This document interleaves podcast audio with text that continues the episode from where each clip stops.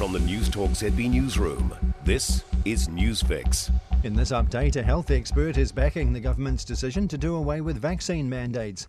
It's now at the employer's discretion to decide whether their workforce will be required to be fully vaccinated against COVID. Auckland University vaccinologist Helen Petousis Harris says it signals a new chapter of the pandemic. She says mandates can no longer be justified in the current circumstances. The Prime Minister is back in the country after a week of rubbing shoulders with world leaders in New York. She attended the U N General Assembly after Queen Elizabeth's funeral in London. Jacinda Ardern says some world leaders are considering Kiwi holidays.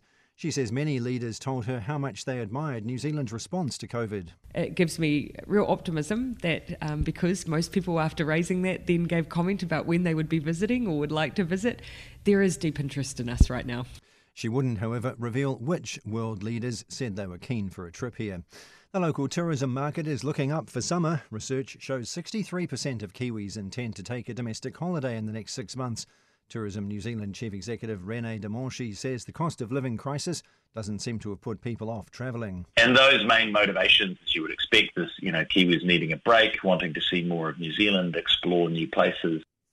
Retail N Z Chief Executive Greg Harford says ongoing crime targeting the sector is horrific. Hamilton's The Base shopping centre was the latest victim of a brazen smash and grab at Michael Hill Jewellers in the middle of a busy shopping period on Sunday. Just hours earlier, there'd been another smash and grab at a complex on Hukanui Road, leaving a security guard injured. Harford says he's really worried about staff and customers. The worry is actually someone could get could get killed as, as these situations escalate, and it's a real worry for everyone in the retail community. Armed police are searching for a person in Napier following a shooting where another person was seriously injured. Police say it happened near the intersection of Tate Drive and Lamerson Street about one fifteen. St John took the wounded person to Hawke's Bay Hospital in serious condition. At this stage, there's no information to suggest a wider risk to the public. That's news. In sport, football, Winston Reid hopes New Zealand officials will make what he believes is the right decision to re-sign Danny Hay. The All Whites coach's current contract effectively came to an end with Sunday's loss to Australia, and Hay says he hasn't heard anything from the national body. Reid, his longtime captain, who's now hung up his international boots, says Hay has greatly improved the side during his tenure. You know, would I personally like him to stay in charge? Yes. From New Zealand, I would, you know, love to see him continue because he's done a lot for the national team. When he took over, New Zealand football wasn't in a particularly good place. In motor racing, Hayden Paddon is on tenterhooks waiting for the opportunity to race his electric rally car against the best internal combustion vehicles.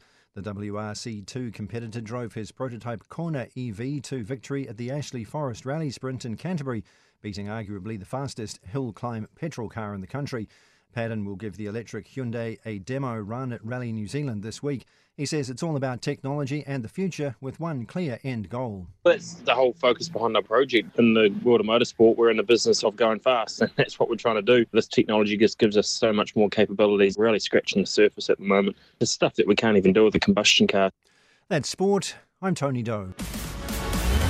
For more news, listen to Newstalk Z B live on iHeartRadio.